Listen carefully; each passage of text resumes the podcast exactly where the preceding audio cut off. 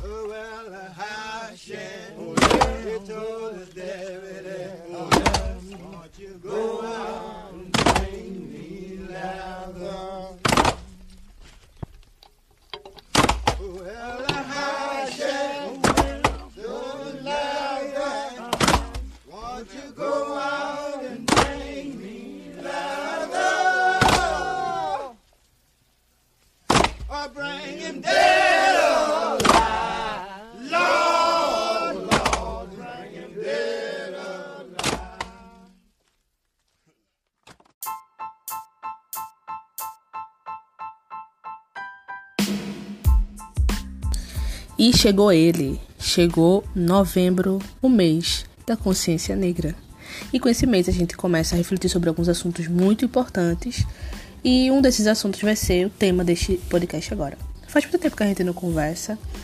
E também muito tempo que eu não tenho uma ideia de alguma de algum programa que, sei lá, seja legal para vocês ouvirem e para eu falar também.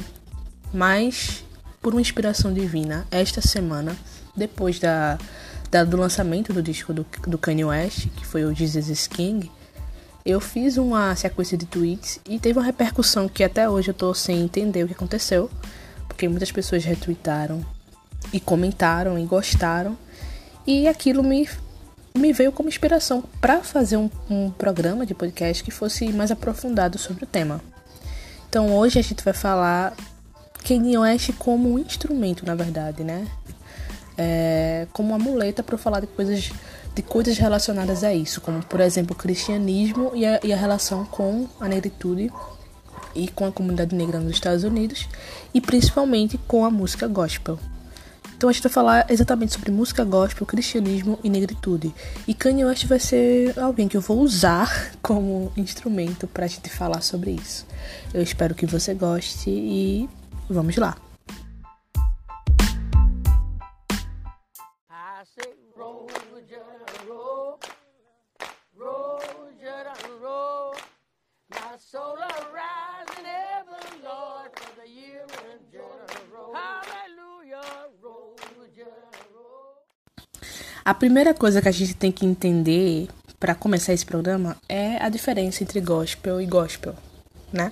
Ou seja, é uma palavra, mas que tem vários significados e que pra gente aqui do Brasil é, pode ter um significado completamente diferente do que eu gostaria de abordar.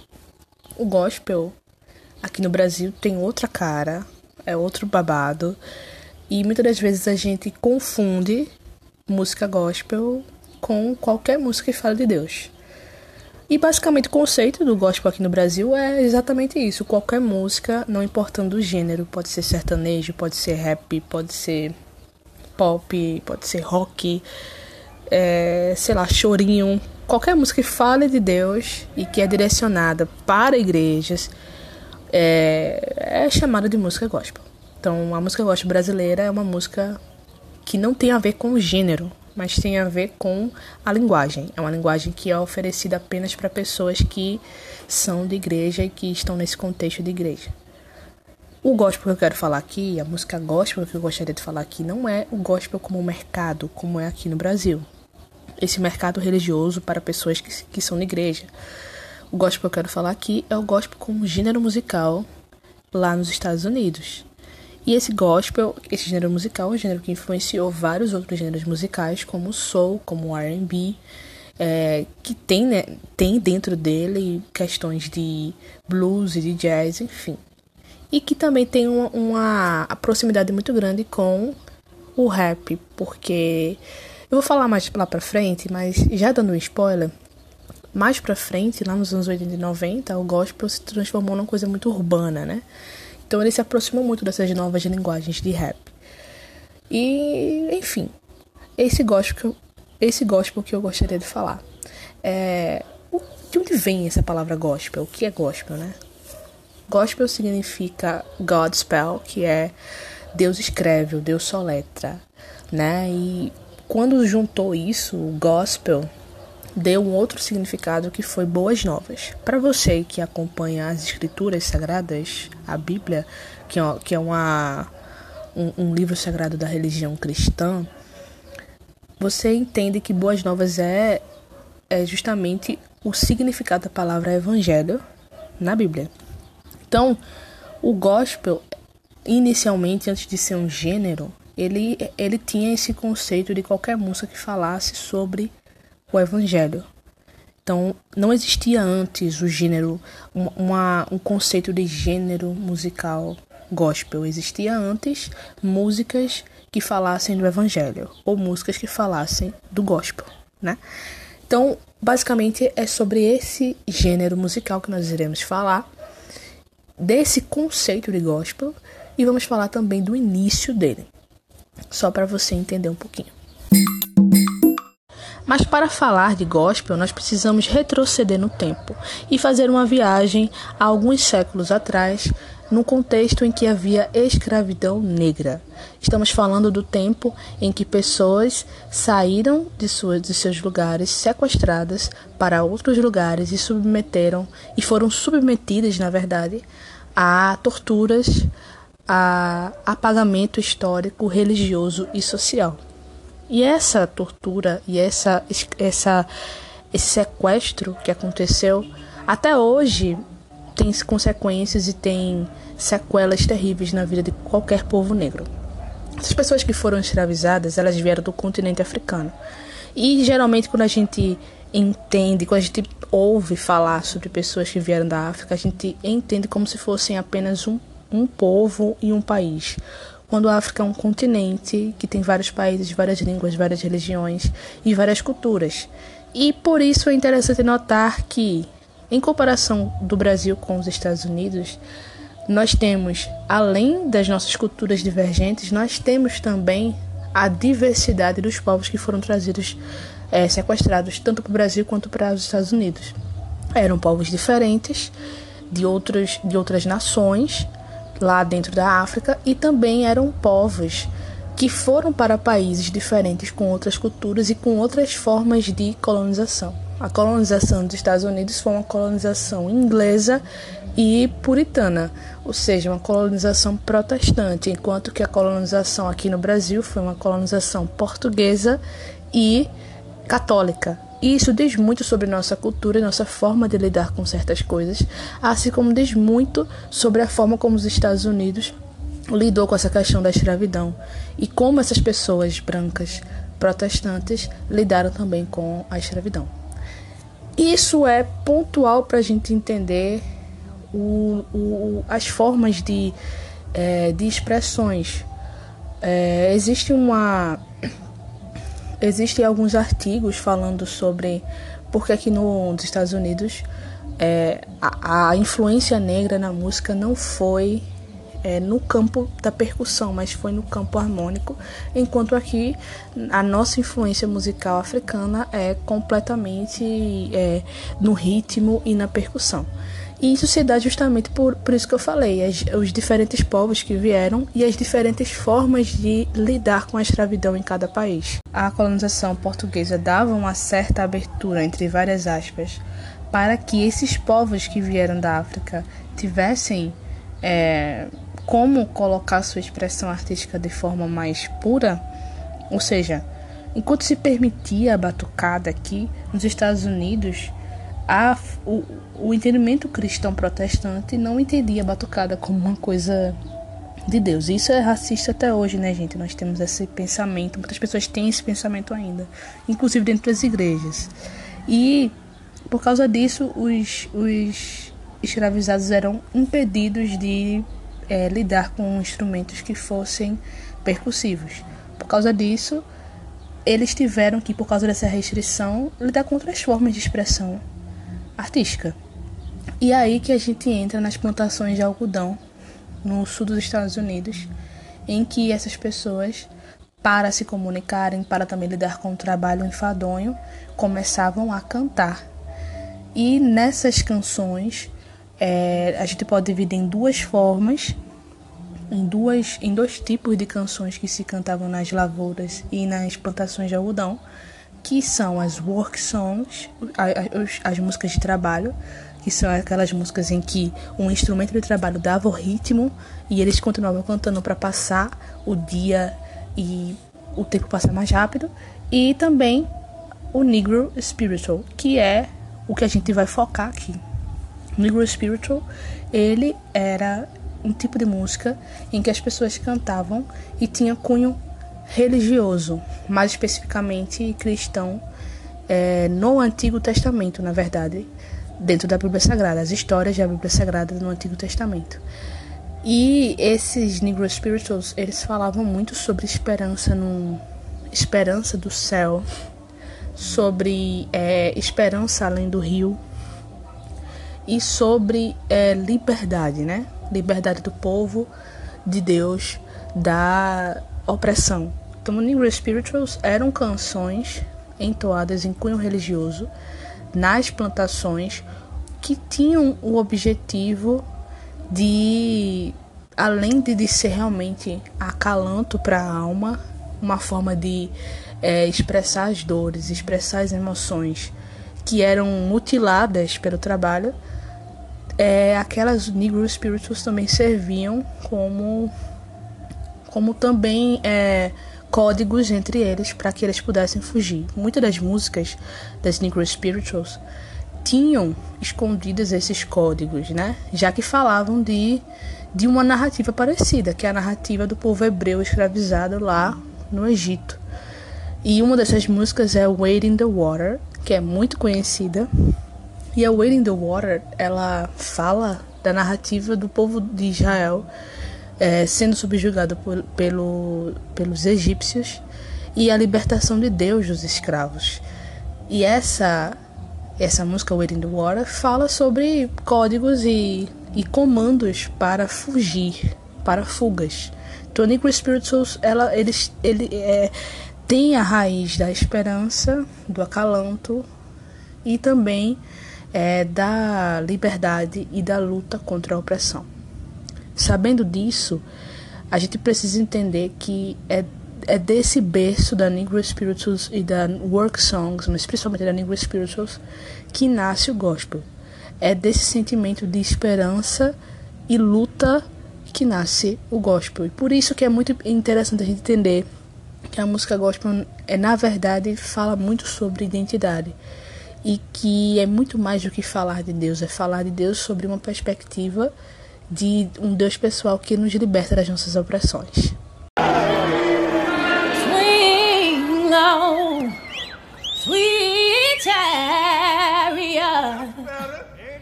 coming to carry me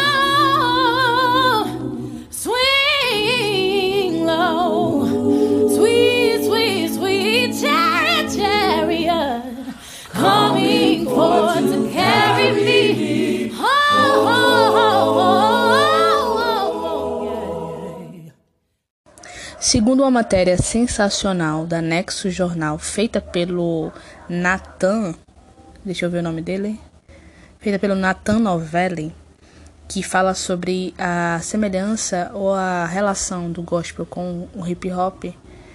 É, até o século XIX não havia música gospel, mas hinos gospel, canções que falassem do evangelho.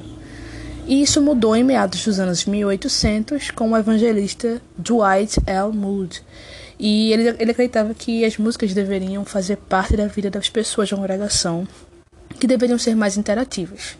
Por isso ele se juntou com o diretor, o diretor musical da igreja e o solista Arya D. Sankey, que tinha escrito mais de 1.200 melodias e eles conceberam canções, dois juntos, mais animadas, que faziam os fiéis assobiar, bater os pés, bater as palmas, e com isso, com o tempo, isso caracterizou a música gospel, ou seja, uma música interativa em que a congregação participava da música a partir de palmas e também de é, batidas de pé. E isso é uma característica, o ritmo dado pelas palmas e pelas batidas de pé que também vem muito da Negro Spirituals, as palmas e as batidas de pé. Então é muito interessante notar que esse é o começo da, da música gospel, né? Essa interação da congregação e, e da música e das, e das narrativas sendo contadas ali. É também interessante notar que uma pessoa que, que pode ser considerada e é considerada como o pai da música gospel, o Thomas A. Dorsey, ele foi um pianista de blues que depois de ter visto um sermão de um pastor, um sermão animado em que havia essa interação, ele começou a incorporar dentro da, da música gospel elementos do blues e do jazz. E ele teve muita resistência, porque essa essa junção é que configura hoje o gênero musical gospel. Essa interação na congregação juntamente com o jazz e com o blues. E houve muita resistência porque as pessoas da igreja não conseguiam entender aqueles gêneros sendo incorporados a músicas sacras. Mas é, o Thomas, juntos com o The World Singers e alguns outros cantores, como John Cleveland, mais, mais, mais pra frente, eles levantaram a bandeira do gospel como esse gênero musical com características específicas e com essa junção bonita do blues, que, que o blues nasce da work song, e também do jazz, que também nasce da work song, juntamente com essas canções espirituais que eram Negro Spirituals e, e, e consolida o gênero musical do gospel. O Thomas ele é muito conhecido pelas canções que ele escreveu. Ele, ele escreveu várias várias canções emblemáticas, como por exemplo There Will Be Peace in the Valley, que foi uma canção que o Elvis Presley fez todo mundo conhecer, assim também como Take My Hand, Precious Lord, que ficou mais conhecida ainda como Mahalia Jackson nos anos 50 e 60, logo após a morte do Martin Luther King. Então, o Thomas é, A. Dorsey é esse cara que consolidou a música, a, a, o gênero musical gospel, trazendo esses elementos e, e, escrevendo canções que hoje realmente são hinos que, que falam sobre toda a trajetória da história dos negros americanos, principalmente os negros cristãos americanos em congregações de, de maioria negra. Isso é muito importante para a gente entender como o gospel vai evoluindo com o tempo. Mais tarde, é, já para os anos 50, os anos 60 do século 20, a gente tem alguns cantores muito famosos que é, conseguem levar o gospel para o mainstream. A gente tem a Rita Franklin, a Mahalia Jackson, Marion Williams e também o próprio, é, lá mais pra frente, né, uns 60 por aí, o próprio Elvis Presley, que levam a música gospel para o mainstream. E todo mundo começa, as pessoas, até que as, as pessoas que não faziam parte do contexto religioso começam a ver esse gospel como é, uma identidade americana. Então a gente tem a Rita Franklin com, lançando discos importantes e quebrando fronteiras entre secular e sagrado é, com canções e com discos que falavam de amor, mas também falavam de Deus. E assim também como Mahalia Jackson, que ficou conhecidíssima logo após a morte de Martin Luther King, cantando Take My Hand, Precious Lord.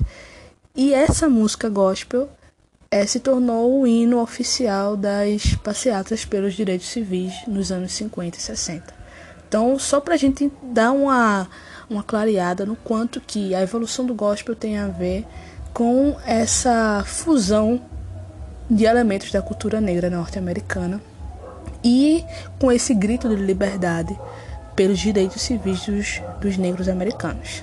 Lá mais para frente, nos anos 80 e 90, a gente já tem uma aproximação do gênero gospel com as novas modalidades artísticas que estavam é, se levantando, como por exemplo o hip hop, que nasceu em meados de 60 e 70. E esse gospel se transforma numa coisa mais urbana com o Kirk Franklin e com o Freddie Hammond, assim como a Mary Merrill e vários outros artistas. E esses caras começam a fazer discos com corais, mas incorporando elementos do hip hop também e fazendo com que esse gospel se transformasse numa coisa mais R&B e, e também mais urbana fazendo também com que o R&B fosse completamente moldado pelo, pelo gospel, né? Esse gospel urbano. Ou seja, desde o começo, a música gospel fala sobre identidade, fala sobre é, a história do povo negro americano. Isso é muito importante da gente pontuar para um pouquinho mais para frente a gente linkar com é, a obra de Kanye West e tantos outros rappers e de tantos outros artistas negros americanos que tem o gospel como esse esse apego simbólico e apego é, afetivo sobre a história do seu próprio povo.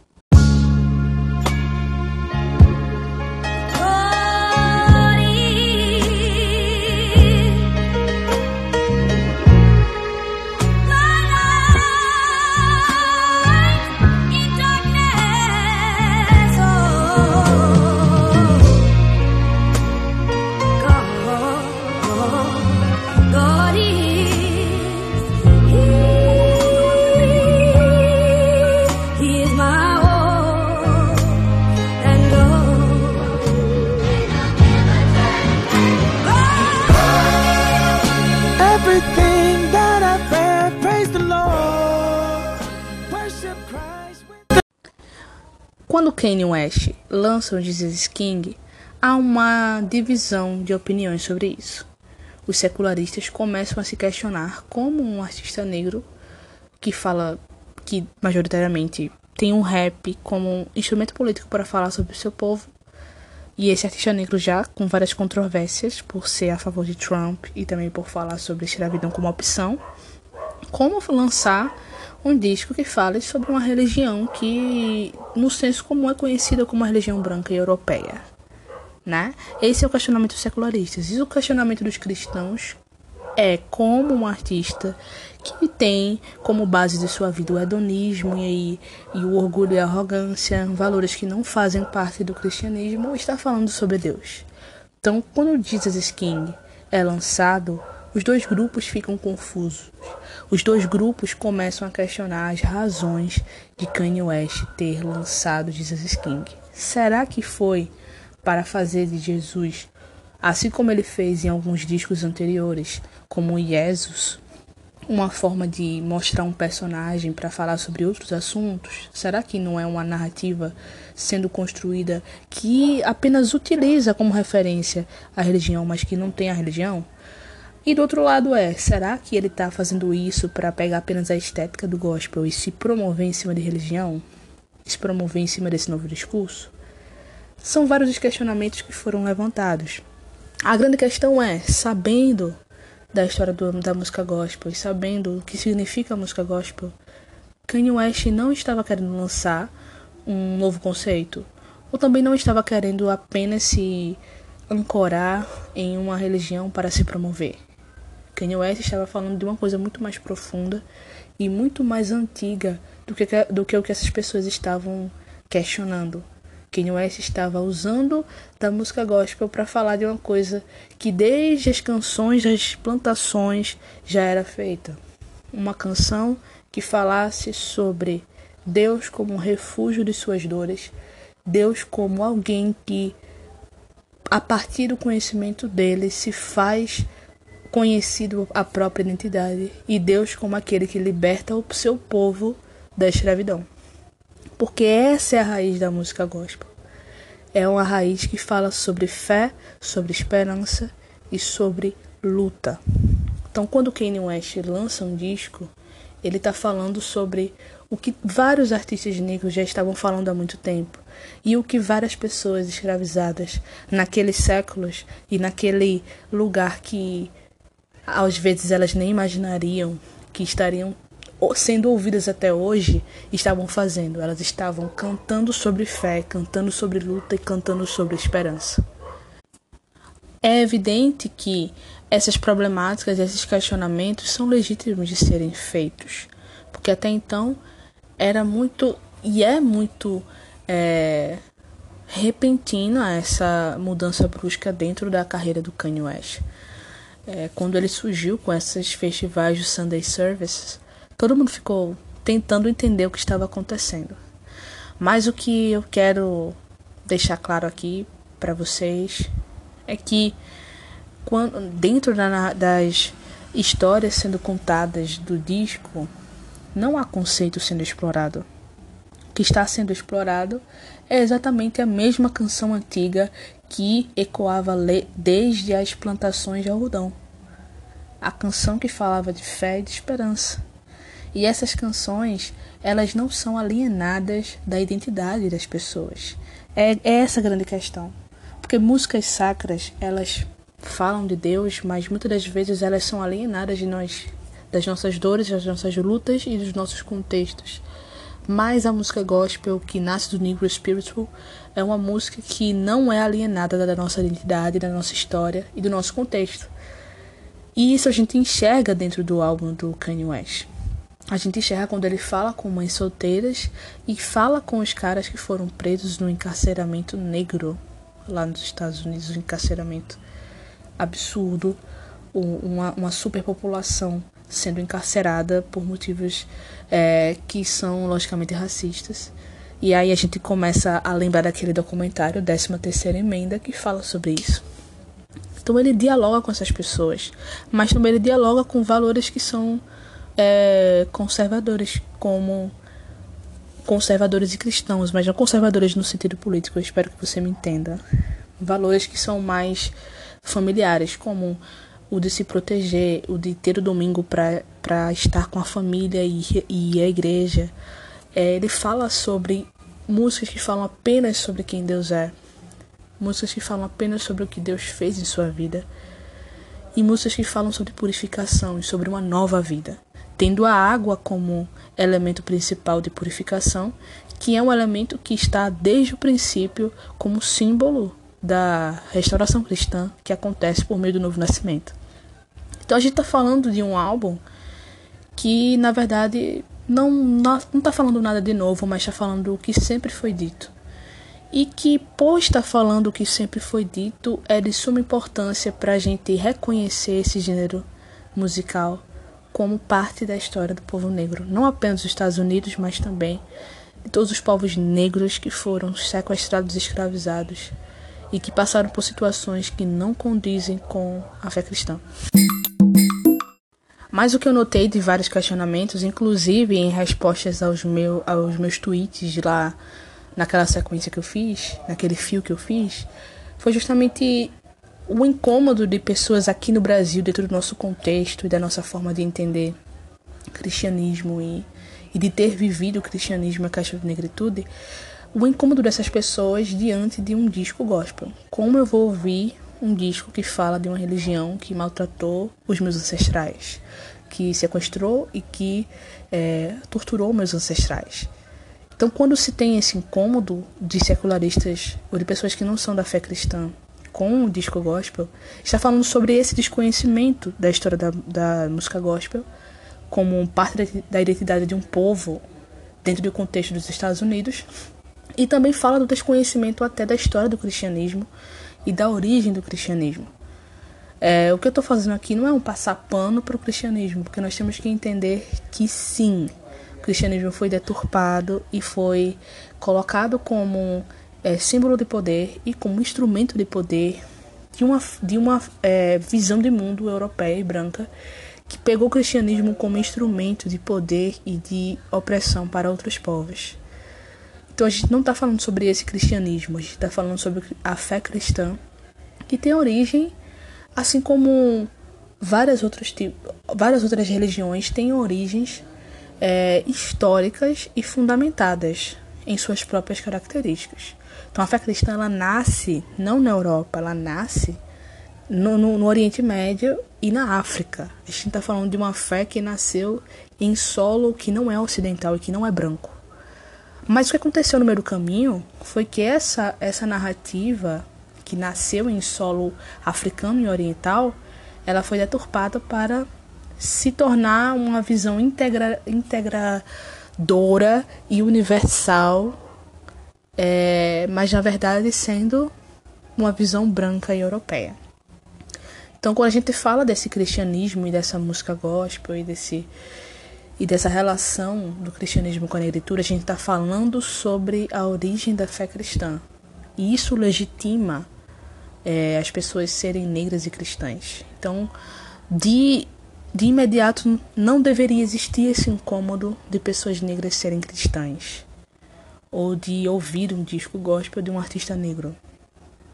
Mas é legítimo e é compreensível existir esse incômodo, dado o desconhecimento que nós temos da causa e dado também o que aconteceu com o cristianismo histórico, tendo a Europa roubado a narrativa para si. que aconteceu nos Estados Unidos foi uma coisa uma coisa inédita, na verdade, porque de forma diferente, mas ao mesmo tempo igual, as pessoas que foram escravizadas e, e trazidas para lá, assim como nós, elas tiveram como justificativa a religião e a religião cristã, porque tanto os portugueses quanto os é, ingleses eram eram cristãos, mas um de tradição protestante e outro de tradição católica. E eles utilizaram da religião e da Bíblia para justificar a escravidão e tortura. Então, nós estamos falando sim de contextos parecidos, mas de formas de lidar com isso ou de formas de é, formas em que as coisas aconteceram diferentes. Porque enquanto aqui é, o povo negro ele subverteu ou, ou conseguiu lidar com essa opressão desse uso desse uso manipulativo da Bíblia e da religião da fé cristã, aconteceu foi que os povos negros começaram a se utilizar do sincretismo religioso, ou seja, eles utilizavam das narrativas católicas e cristãs para adequarem, se adaptarem às suas religiões de matriz africana, como por exemplo o candomblé. E por causa disso, essas religiões ainda existem dentro do Brasil até hoje e mesmo com toda a perseguição, elas continuam sobrevivendo. Então, as formas de estratégia de continuar é, existindo foi justamente esse sincretismo. Nos Estados Unidos não houve o sincretismo. As pessoas elas, elas realmente assimilaram o cristianismo, mas elas fizeram de forma subversiva também. Elas não aceitaram o discurso que fizeram do cristianismo, mas elas se apegaram às narrativas bíblicas que apontavam para a origem do cristianismo, que é justamente de liberdade dos povos, liberdade do povo de Deus da escravidão. Então eles pegaram essas narrativas do Antigo Testamento, principalmente do povo hebreu sendo libertado por Deus da escravidão dos egípcios, e eles tomaram para si é, essa questão do cristianismo como salvação e como esperança, e o cristianismo como subversão dessas é, cadeias e dessas é, desses domínios opressores mesmo. Então, houve é, diferentes formas de subversão.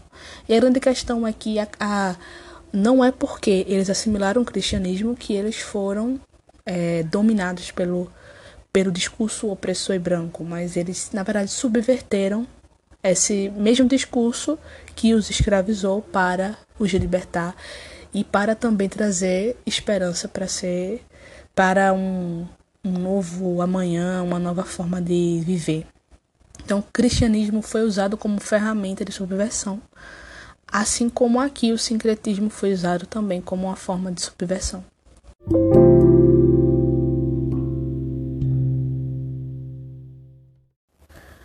Com contradições, com complexidades, com divergências de opinião, a relação do cristianismo com a negritude dentro dos Estados Unidos levanta alguns questionamentos, assim como o disco do Kanye West, para o mainstream, para as pessoas secularistas principalmente, levanta o questionamento que é muito importante, principalmente aqui no Brasil, da gente começar a entender. Aqui no Brasil nós temos uma ideia de ativismo e nós temos uma ideia de consciência racial que preza apenas pela, pela adoção das religiões de matriz africana como é, legitimadoras é, do discurso da consciência racial. E quando a gente fala sobre o gospel e quando a gente fala sobre essa história e da identidade do povo negro com o gospel, que Kanye West também traz com Jesus King, com todas as narrativas que ele lança, tanto falando sobre as questões do seu próprio povo, quanto falando apenas de Deus como esperança, a gente começa a entender que é, não há regras de pode ou não pode para a legitimação do que é ser negro consciente, racial, consciente de forma racial. A gente começa a entender que é, há divergências das formas de ser negro no Brasil e que apesar das nossas é, das nossas construções de história, de cultura e até das nossas formas de colonização e nossas formas de escravidão serem diferentes, mas o, o que lança dentro, o, o, que, o que vem à tona com esse disco é justamente para nós aqui brasileiros, a consciência de que é possível, sim, e é legítimo, sim, ser cristão e ser consciente, consciente racialmente. E isso se dá por apenas um ponto, por entender que a fé cristã tem raízes históricas no Oriente e na África, que ser cristão de verdade e consciente racial é entender e subverter sempre um discurso que seja contra essa verdade um discurso que, que seja contra é, a verdade da fé cristã.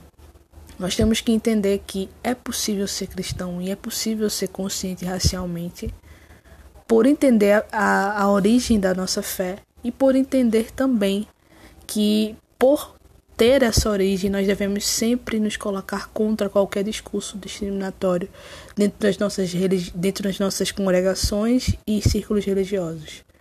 E que esse novembro, assim como esse disco veio em bom tempo, é, é um tempo também de refletir sobre as várias formas de ser negro e as várias formas de entender que não há listas de pode ou não pode para nos legitimar enquanto pessoas conscientes raciais. E como é de praxe, todo final de um episódio do meu podcast eu indico algumas coisas que tenham a ver com o tema ou não. Dessa vez eu vou indicar muitas coisas, então eu quero que você agora pegue um caderninho e uma caneta e anote as minhas indicações. Isso se você quiser. Se você não quiser, tudo bem, tá? Você ainda é amado por Deus. É, vamos lá. Eu tenho alguns filmes, alguns podcasts, alguns discos e uma série. Então são muitas indicações. Por favor, não perca o fio da meada. Vamos lá. De filme, eu tenho para vocês, primeiramente, um filme que é o filme do meu coração. Eu tenho decorado todas as letras, todas as cenas. E esse filme tem um, uma, um adendo muito especial. Esse filme tem a Beyoncé. Então você tem que assistir porque tem Beyoncé. Não precisa falar mais nada, não precisa de enredo, não precisa de sinopse, porque tem Beyoncé. Então isso é um motivo muito mais que suficiente para você assistir. Um do filme é Resistindo às Tentações e fala sobre é, música gospel, fala sobre uma, uma congregação cristã em que um cara que fazia parte dela quando era criança vai para a cidade grande e, e, fica famoso e tal e, e ganha dinheiro e volta para essa comunidade é, como dirigente do coral. E começa a colocar pessoas completamente inusitadas para fazerem parte desse coral. Isso e é uma história linda de redenção e de perdão e também de quebra de preconceitos então, resistindo às tentações para vocês que querem conhecer um pouco do, do mundo das igrejas negras e dos corais. Muito bom, muito bom mesmo. É, também tem o filme Ray.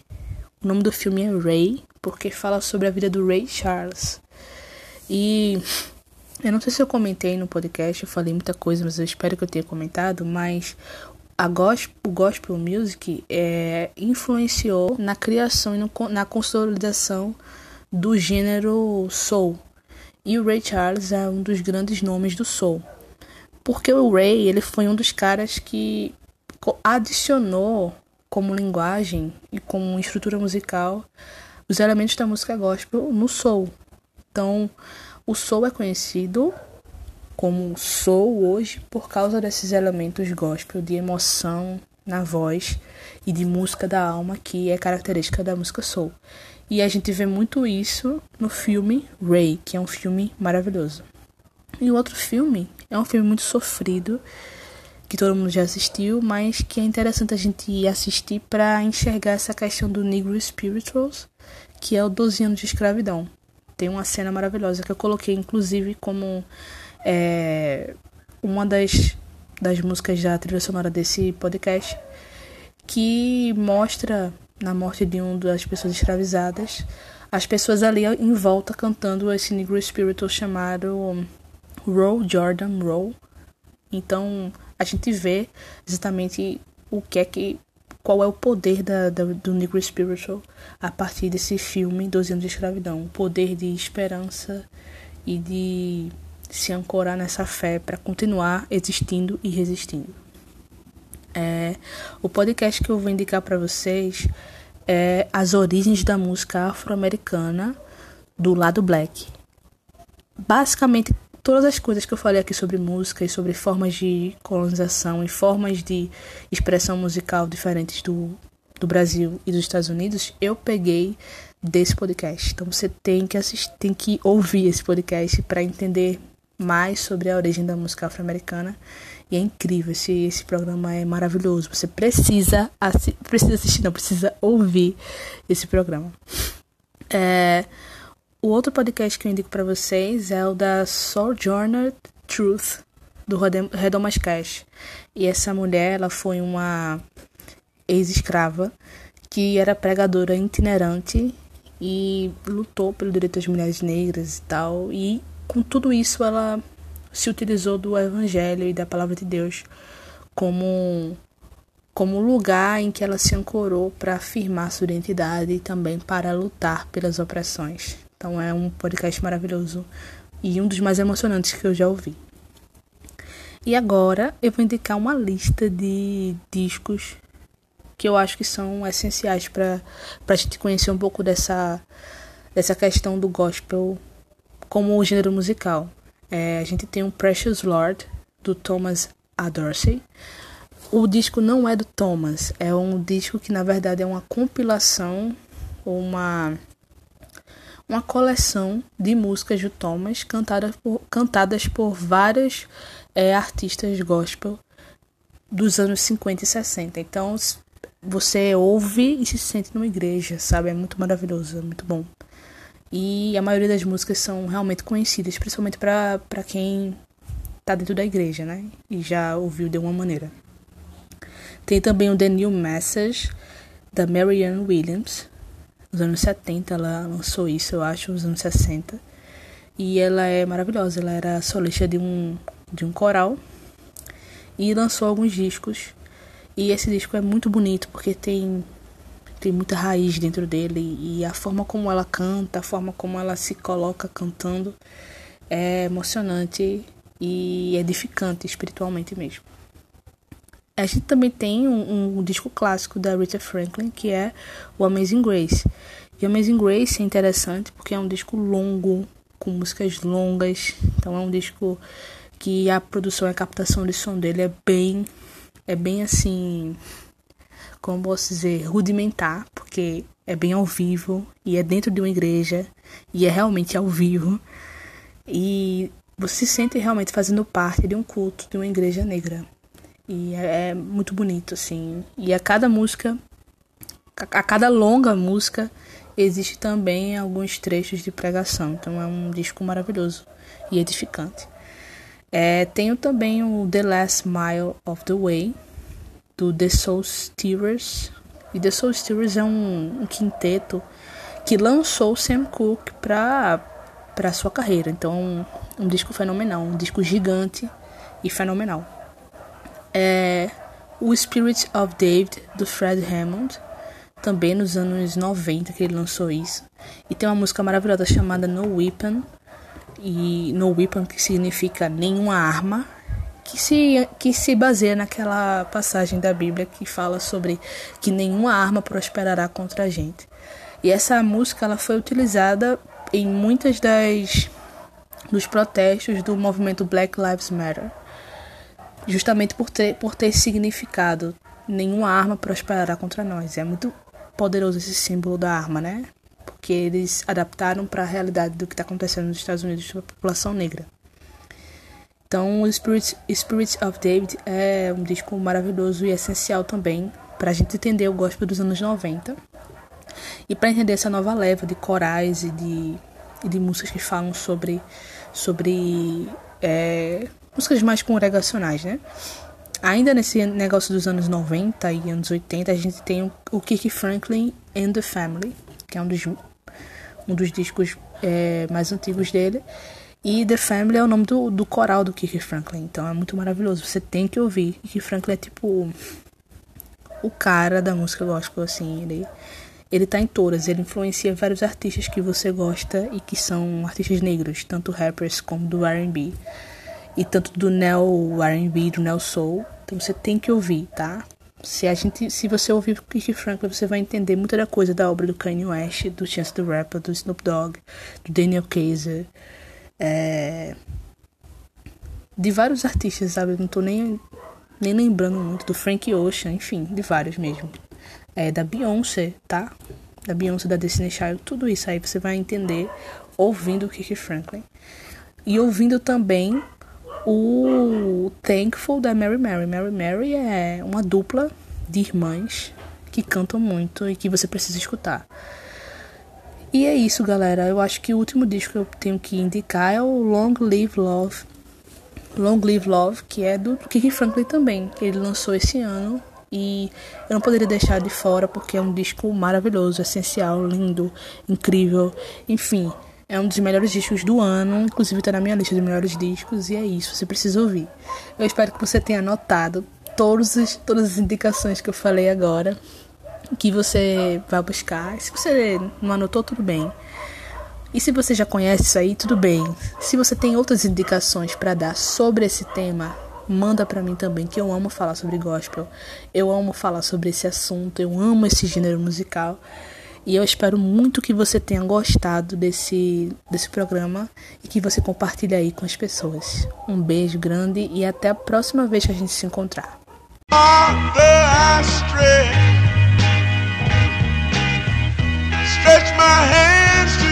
Life like this is what your life like. Try to live the life right. People really know you push your buttons like type right. This is like a movie, but it's really. The podcast you just heard was made using Anchor. Ever thought about making your own podcast? Anchor makes it really easy for anyone to get started. It's a one stop shop for recording, hosting, and distributing podcasts. Best of all, it's 100% free. Sign up now at anchor.fm slash new. That's anchor.fm slash new to get started.